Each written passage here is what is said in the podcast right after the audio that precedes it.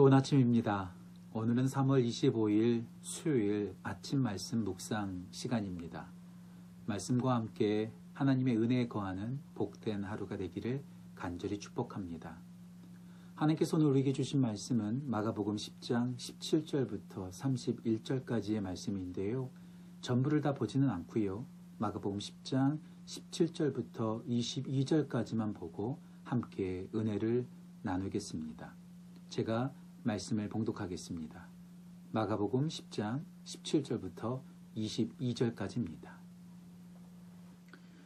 예수께서 길에 나가실새 한 사람이 달려와서 꿇어 앉아 묻자오되 선한 선생님이여 내가 무엇을 하여야 영생을 얻으리이까 예수께서 이르시되 내가 어찌하여 나를 선하다 일컫느냐 하나님 한 분 외에는 선한 이가 없느니라 내가 계명을 안 하니 살인하지 말라 간음하지 말라.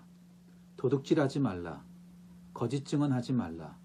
속여 빼앗지 말라. 내 부모를 공경하라 하였느니라. 그가 여짜오되 선생님이여 이것은 내가 어려서부터 다 지켰나이다. 예수께서 그를 보시고 사랑하사 이르시되 내게 아직도 한 가지 부족한 것이 있으니 가서 내게 있는 것을 다 팔아 가난한 자들에게 주라. 그리하면 하늘에서 보아가 내게 있으리라. 그리고 와서 나를 따르라 하시니 그 사람은 재물이 많은 고로 이 말씀으로 인하여 슬픈 기색을 띠고 근심하며 가니라. 아멘. 하나님의 말씀입니다. 오늘 본문에서 한 사람이 예수님께 찾아왔습니다. 이 사람은 세상 모두가 자주 하는 질문을 예수님께 동일하게 하고 있지요. 그 질문은 무엇이죠?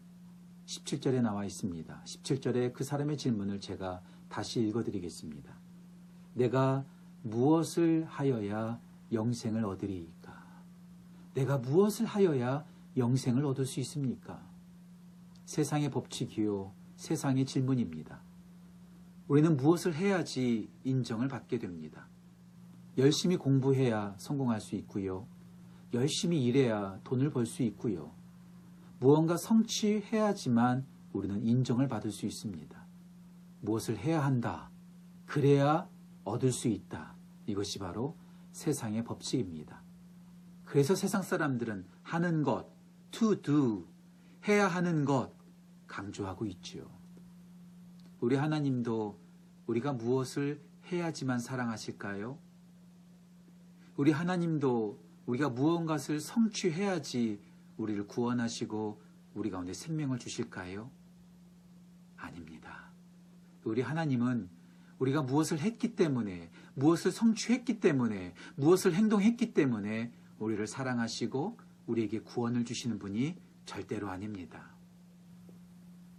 얼마 전에 제 딸의 생일이었어요.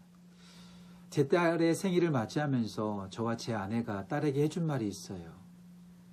우리 엄마 아빠한테 와줘서 너무 고맙다. 그리고 건강하게 지금까지 자라줘서 정말 고맙다. 저와 제 아내가 제 딸을 사랑하는 것은 제 딸이 똑똑하기 때문에, 예쁘기 때문에, 말 잘 듣기 때문에, 무언가 했기 때문에 사랑하고 돌보는 것이 아닙니다. 저만 그런 게 아니겠죠. 자녀를 가지고 계신 모든 분들 똑같을 거예요.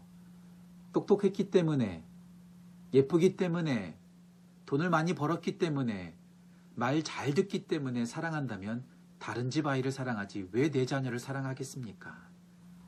내 자녀를 사랑하는 것 무언가 했기 때문에 사랑하는 것이 아니라 그 존재만으로도 그냥 사랑스럽고 울컥하고 그리고 돌보는 것이지요. 우리 하나님도 마찬가지라고 저는 확신합니다. 무언가 했기 때문에 우리가 잘났기 때문에 똑똑했기 때문에 우리를 사랑하고 우리를 구원해 주시는 분이 아니라 그냥 우리 존재만으로도 사랑해 주시고 우리 존재만으로도 품어 주시는 분이 바로 우리 하나님이시죠. 우리가 사랑하기 전에 우리 예수님께서 먼저 우리를 사랑해 주셨습니다. 우리가 하나님을 찾기 전에 하나님께서 우리에게 먼저 찾아오셨습니다. 이것을 우리는 은혜라고 말하죠. 그래서 세상은 뭔가 하라, to do 이것에 계속해서 강조합니다. 하지만 우리 하나님은 이렇게 말씀하십니다. 내가 다 이루었다.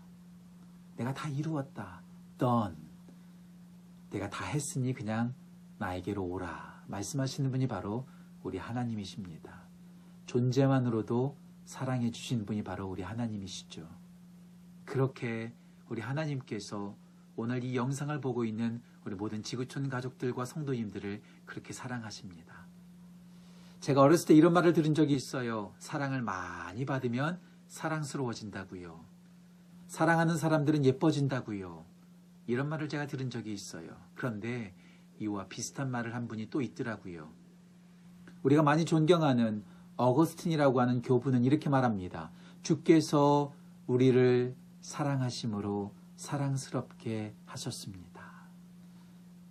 사랑스러워서 사랑하신 것이 아니라 사랑하심으로 우리를 사랑스럽게 하셨다는 것이죠. 우리의 행동과 우리의 삶에 가진 것과 상관없이 우리를 끝까지 사랑하시는 그 하나님의 사랑이 듬뿍 넘치는 하루 되시기를 간절히 소원합니다. 그런데 사랑받은 것으로 끝나지 않습니다. 사랑받았다고 아무것도 안 해도 된다는 거 절대로 아닙니다. 오늘 예수님께서 말씀하세요. 너의 가진 모든 것을 가지고 가난한 사람들에게 나눠 주어라. 이렇게 말씀하십니다. 신앙생활에 있어서 가장 중요한 것은 순서입니다. 사랑받기 위해서 뭔가 하는 것이 아니라 사랑을 받은 것에 감격하여 무언가 하게 되는 것이 신앙생활입니다. 다시 말씀드릴게요. 순서를 잘 지키셔야 돼요. 사랑받기 위해서 순종하는 것이 아니라 사랑을 받았기에 그것에 감사하고 감격하여 순종하는 것이 신앙생활입니다. 사랑받았으니 난 아무것도 안 해도 돼.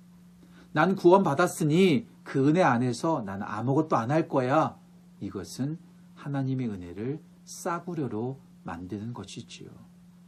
오늘 예수님께서 질문했던 그 한 사람에게 말합니다. 너의 가진 모든 것을 팔아서 가난한 자들에게 나눠 주어라. 그런데 그 말을 듣고 슬픈 기색을 띠고 그가 돌아갑니다. 왜 그럴까요?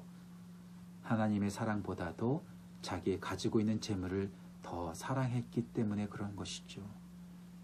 우리가 하나님의 사랑을 받았다면, 하나님의 구원을 받았다면, 그것을 누리고 끝나는 것이 아니라 우리의 가진 것을 가지고 내가 받은 것대로 나누는 삶을 살아가는 것이 하나님께서 우리에게 원하시는 삶입니다. 이 어려움 속에서도 우리 하나님은 여전히 우리 존재만으로도 우리를 사랑하십니다. 그리고 우리가 그 받은 사랑을 우리만 간직하고 있는 것이 아니라 나누고 또 전하기를 우리 하나님은 원하고 계십니다. 오늘 우리 모든 지구촌 가족들 하나님의 사랑으로 듬뿍 채워지고 그 채워진 사랑이 흘러넘쳐 우리 주위에 있는 모든 이들에게 특별히 이 위기 속에 아프고 어려움 가운데 이들에게 나누고 또 나누는 복된 하나님의 삶을 살아가는 귀한 은혜가 오늘 3월 25일 이 하루 가운데 넘치기를 간절히 소원합니다. 하나님의 사랑을 묵상하면서 오늘 우리 여러분들과 함께 나누고 싶은 찬양이 있어요. 찬송과 299장 하나님의 사랑입니다. 이 찬양을 저와 함께 고백하시면서 우리 안에 넘치는 그 하나님의 사랑으로 감사하는 귀한 은혜가 넘치기를 소원합니다. 찬송가 299장 함께 부르겠습니다. 하나님 사랑은 온전한 참사랑 내 맘에 부어주 시사 충만케 하소서. 내 주님 참 사랑 햇빛과 같으니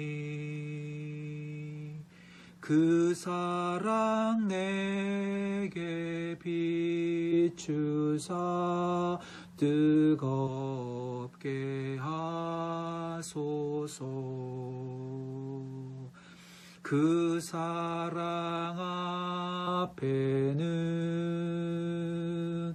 풍파도 그치고 어두운 밤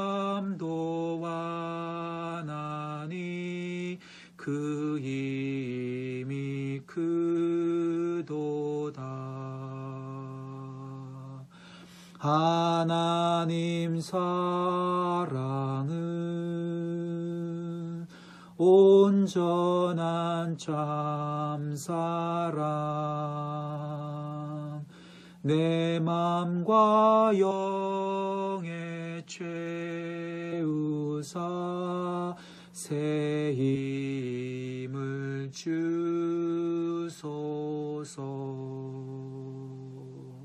기도하겠습니다. 하나님, 우리 가운데 하나님의 사랑을 채워 주옵소서. 오늘 찬송가의 고백처럼 하나님의 사랑이 있을 때 풍파도 그치고 어두운 밤도 환하게 비춘다고 고백하고 있는 것처럼 어두운 밤 가운데 풍파가 몰아치는 이 위기, 이 위기 가운데 우리 모든 지구촌 가족들과 모든 성도님들을 하나님의 사랑으로 비추시고 채워 인도하여 주옵소서. 바이러스보다 그 어떠한 어려움보다 더 크신 하나님의 사랑을 채워주셔서 우리의 행동이 아니라 우리가 그 어떤 일을 해서가 아니라 그 사랑으로 인하여 감사하고 그 사랑을 전파하는 우리 모든 지구촌 가족 될 수 있도록 인도하여 주옵소서.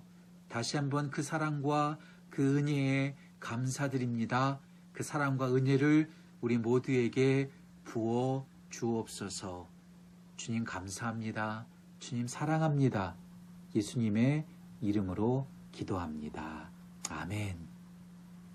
오늘도 하나님의 그 사랑 안에서 승리하시기를 간절히 축복합니다.